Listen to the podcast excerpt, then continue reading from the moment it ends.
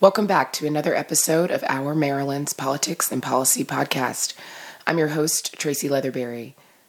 This week, we'll be discussing the effects of minimum wage on businesses and speaking with Alissa Barron-Menza, Vice President of Business for a Fair Minimum Wage. Minimum wage legislation emerged at the end of the 19th century from a desire to end sweated labor, which had developed in the wake of industrialization. Sweatshops employed large numbers of women and young workers, paying them what were considered non living wages. These did not allow workers to afford the necessities of life.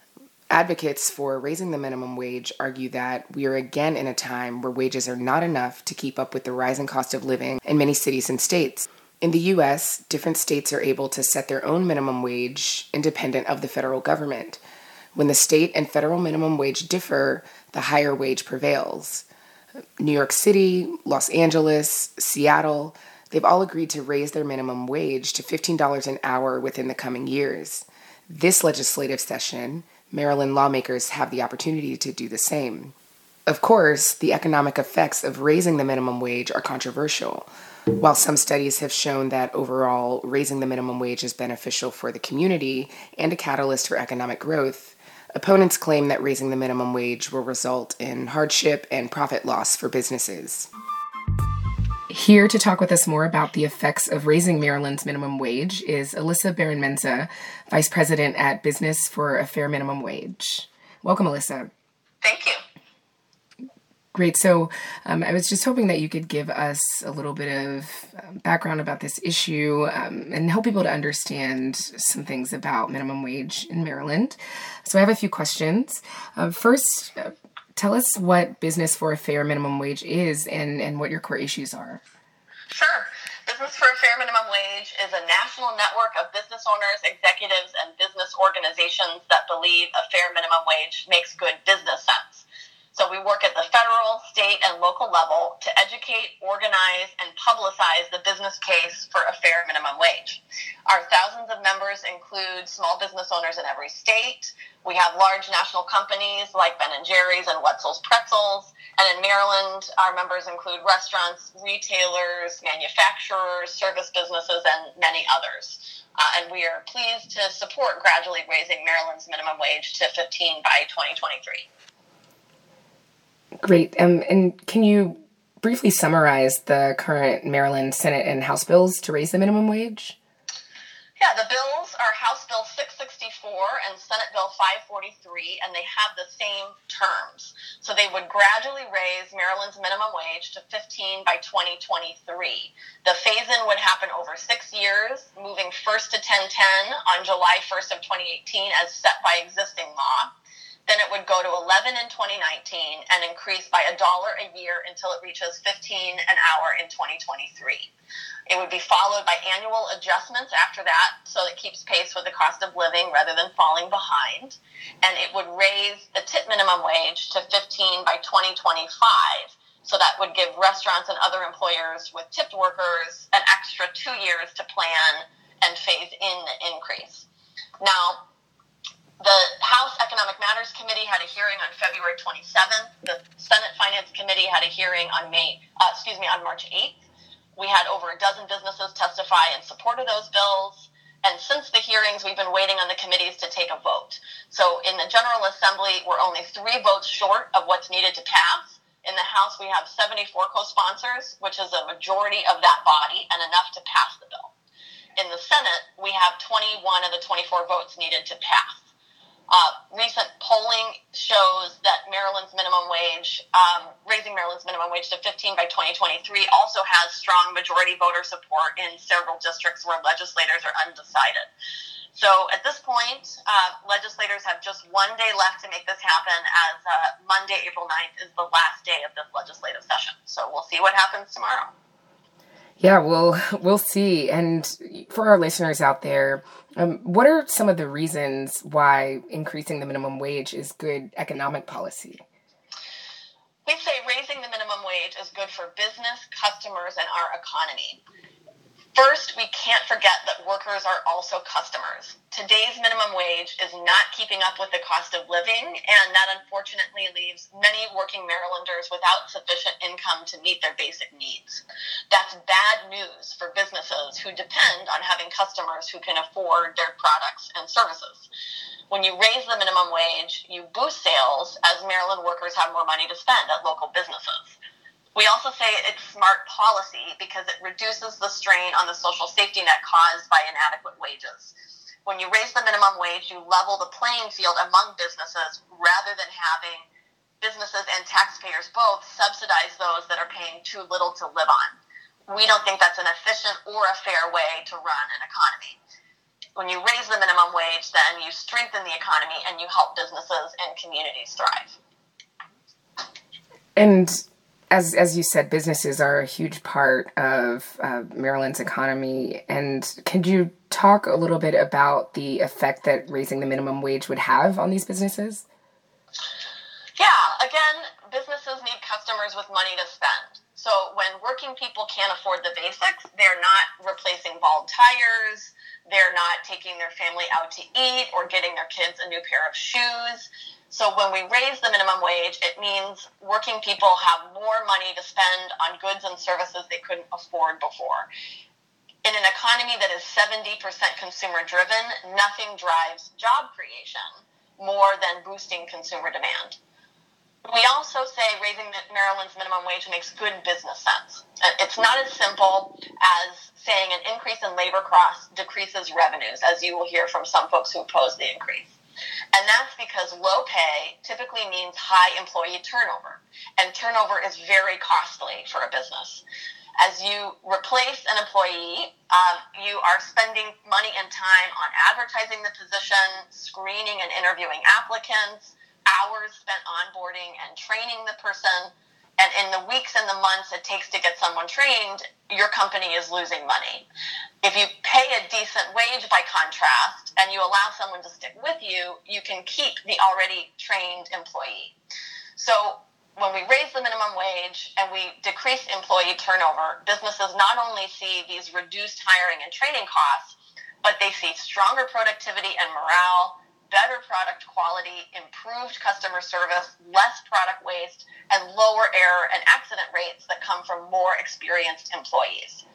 Now, this is common sense. It, it, makes sense that when you take care of your people, they are better able to take care of your business and your customers. And good customer service is huge for so many of our businesses. Employees often make the difference between repeat customers and lost customers.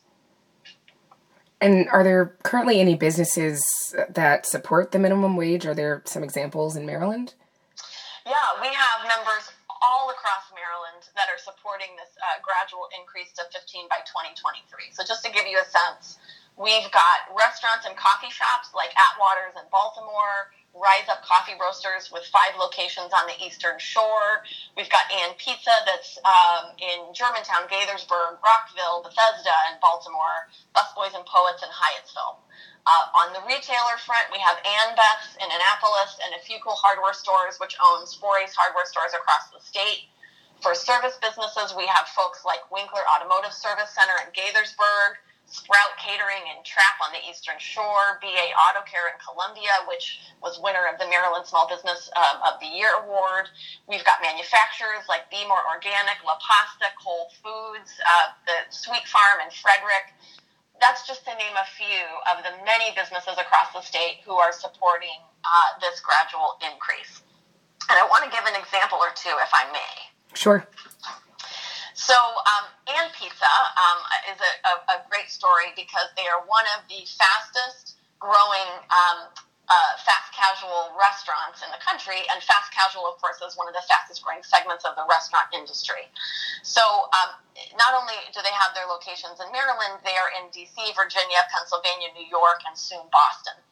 Um, we, we hear sometimes folks ask about whether raising the minimum wage will impact, impact price competitiveness.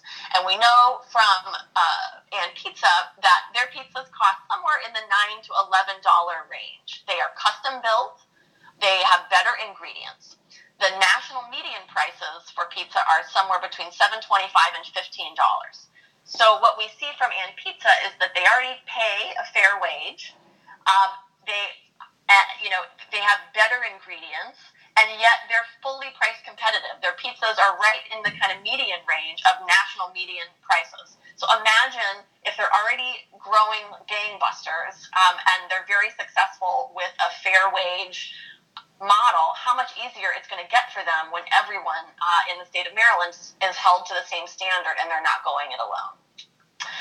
Another great example I like is BA Auto Care in Columbia, Maryland. They have 18 staff. Um, they've been in business for 40 years. They've been uh, the best of Howard County for 25 years running. And they feel their success is because of their fair wages. Um, Brian England, um, their owner, talks about this idea that when you, you visit a business and their staff is constantly changing, it very often goes back to the fact that they're paying an inadequate minimum wage. And that when you you raise the minimum wage, you help the businesses who are who are paying minimum wage to actually provide a better service. So employers who pay uh, wages and benefits um, you know, on the increasing minimum wage scale, we'll find that employees work harder, they're more productive. On top of this, they stay with you. You develop, they develop a rapport with your customers. All of that is very good for business. So, Brian, we hear Brian talk a lot about the fact that it makes sense to have wage and lower turnover than a low minimum wage with high turnover and all of the expenses for a business, but also for society that are associated with that. Thanks for the example, those examples. Um, and, you know, we've heard a, a, little bit about how raising the minimum wage would affect businesses, and you mentioned a bit about consumers. But, um, you know, a large concern is that prices for goods and services will rise. And how, how will raising the minimum wage affect consumers in that respect? Oh, uh, raising the minimum wage will be very helpful for consumers as it's going to boost the buying power of over 573,000 working Marylanders and put over $2 billion back into local communities across the state. Um, as for kind of price increases, the short answer is no. We, we haven't seen significant price increases when we raise the minimum wage in the past. Now, to understand why, this is where it's very helpful to go back and look at what's happened with past minimum wage increases. We've had a federal minimum wage for over 80 years. It's one of the most researched social issues. So we can go back and look at what happened with actual past increases, including when one state raised wages and a neighboring state didn't, or one locality did and a neighboring locality didn't. And what we've seen from those past minimum wage increases is that they don't cause significant price increases for most businesses. And again, that's because of two things. One, the boost we see in consumer demand, which more than offsets increased labor costs.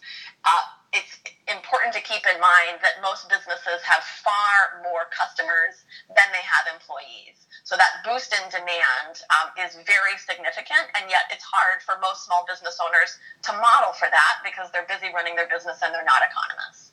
Um, the second offset we see are these cost offsets within a business that come from decreased turnover and an increased productivity. So when you raise the minimum wage and you see this overall boost in buying power and a lot more folks who can um, afford to go beyond the basics, um, and you see these cost offsets within a business, overall raising the minimum wage then gives a major lift uh, to businesses um, as well as to consumers. Thanks for that. And Alissa, thank you so much for sitting down with us and letting us know more about the effect of raising the minimum wage in Maryland. Um, how can business owners and employers get involved with Business for a Fair Minimum Wage? Well, businesses that support raising the minimum wage can go to our website, which is businessforafairminimumwage.org. Um, you'll see both on the homepage and on our sign on tab a sign on statement um, that businesses across Maryland are signing to show their support for raising the minimum wage. And that's a great way that we identify those across sectors and across the state um, who want to plug in their voice. Um, you can also follow us on Twitter at at minimum wage biz. Uh, and that's a way to kind of follow the conversation, hear a range of different business perspectives from those that support, and find out how you can plug in further. Great. Well, again, thank you so much for your time, and hopefully, we'll see this legislation passed in the next day or so. Yes, let's hope. It's got strong business and voter support, so um, let's see what the legislature can make happen tomorrow. Thanks so much. Thank you. That was Alissa Barron-Menza, VP at Businesses for a Fair Minimum Wage. For more information, check out their website at businessforafairminimumwage.org. Follow them on social media at minimumwagebiz and lastly, follow the hashtag FF15Maryland for more information on the minimum wage fight in Maryland.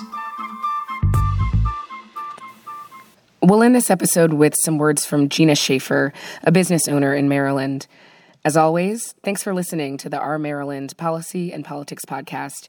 See you next time with a wrap up of this year's legislative session. I own and operate 12 Ace hardware stores with my husband, and our stores are in Washington, D.C., Baltimore, Maryland, Takoma Park, Maryland, and Alexandria, Virginia. We have um, almost 300 employees, which we're pretty proud of. Um, we started our business in 2003. So, over the years, the way that we've been able to compete in the market against um, you know, big boxes and now online competitors is really just being a better place to work. So we decided a long time ago that the foundation of that would be paying higher than the starting wage in the jurisdictions that we were in. So um, we had always paid more than the minimum wage in our DC stores, and then we branched out into Baltimore. And then from there, and we decided at some point that we would pay in each one of our locations whatever the highest wage was anywhere. So I think DC started. Um, raising the wage higher than uh, Baltimore did, and we were slowly inching that up to make sure that we were keeping the same standards everywhere. At the same time, I started to speak out publicly on behalf of raising the federal minimum wage, um, you know, across the country when 1010 became a thing, and then 12, and then 15. And so we have just sort of maintained that trajectory of paying higher than the starting wage and also paying the same across jurisdictions. And what we've realized in our Maryland stores is that if we operate based on the same standards, there's no disruption to the business, meaning paying higher in Baltimore is not causing the business to suffer. Um, and of course, there's lots of conversations that need to be had about how the finances work and the expenses that you pay when you run a business, et cetera, and so on. But what we've realized is that our employees um, are happier with a higher wage, and that works just as well in Maryland as it does in DC. And the cost of living, um, you know, the expenses of living in both jurisdictions are very high, and so we can help uh, make it easier for our staff to stay longer, be better uh, employees, be better uh, community members because they can spend more at other local businesses, uh, not just to mention the fact that they can uh, live more comfortably in both areas. And so we've um, supported 15 in Maryland um, back since it started being a thing in Baltimore, which I think was maybe two years ago at this point. Um, and we'll just speak publicly on behalf of having it become um, passed legislation in Maryland going forward.